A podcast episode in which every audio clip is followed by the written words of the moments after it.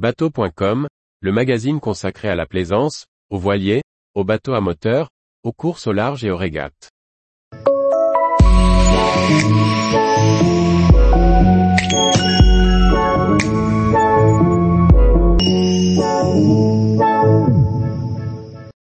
Une navigation de charme sur le lac majeur à la découverte des îles Borromée.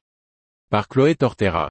Le lac majeur, situé à 120 km au nord-est de Milan, est le second plus grand lac italien après le lac de Garde.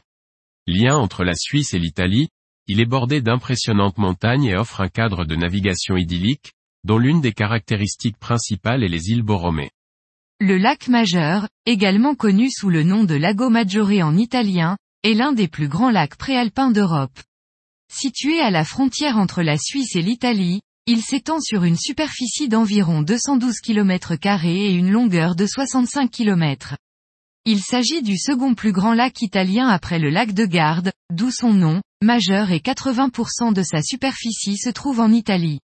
Alimenté par la rivière du Tessin, il est entouré par des montagnes majestueuses et ses côtes sont bordées de villages pittoresques, dont les villes principales sont Stresa, Verbania, Arona et Locarno. Depuis le lac, on navigue au gré des incroyables villas, témoignant de son patrimoine culturel et historique. L'une des principales attractions du lac majeur est les îles Borromée, Isole Borromée en italien. Véritables joyaux de la région, elles sont au nombre de trois, Isola Bella, Isola Madre et Isola dei Pescatori. Isola Bella est célèbre pour son palais baroque du XVIIe siècle, le palais Borromée, entouré de magnifiques jardins en terrasse. Le palais abrite une collection d'œuvres d'art, de meubles anciens et de magnifiques salles richement décorées. Les jardins, quant à eux, sont un véritable paradis botanique, avec des parterres de fleurs colorées, des fontaines, des sculptures et une vue imprenable sur le lac. Isola Madre est la plus grande des îles Borromée et abrite un magnifique jardin botanique.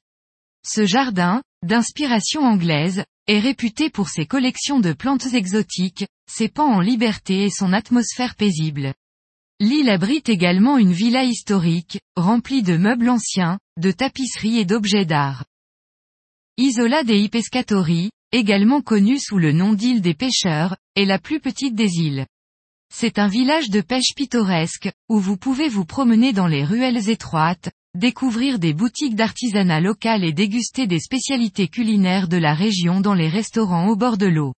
En dehors des îles Borromée, on peut se rendre sur le mont Motaronne, qui offre une vue panoramique spectaculaire sur le lac et les Alpes environnantes, ou découvrir le jardin botanique de la ville à Taranto à Verbania, célèbre pour ses collections de plantes rares et exotiques.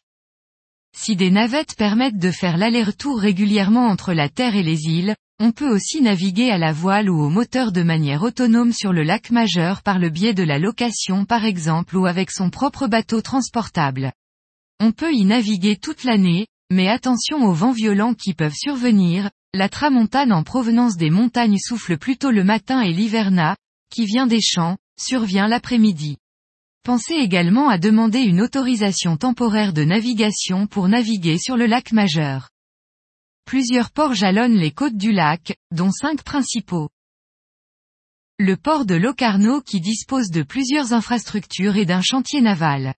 Le port à la Resiga à Brissago le long de la rive sud-est à la frontière de l'Italie, entouré des vallées Valmara et la vallée di Creda, dans la partie suisse. Le Cansira Nautico Lavazza à Brebbia, un petit port avec des places visiteurs et la seule station essence des alentours. Le port de Picaluga, à Lisanza, l'un des plus grands ports de la région avec un chantier naval et des places visiteurs, mais éloigné de la ville. Le port Ronco entre Brissago et Ronco Sopra Ascona avec une plage et un bar de plage restaurant, mais aussi une école de voile et de sport nautique. Tous les jours, retrouvez l'actualité nautique sur le site bateau.com. Et n'oubliez pas de laisser 5 étoiles sur votre logiciel de podcast.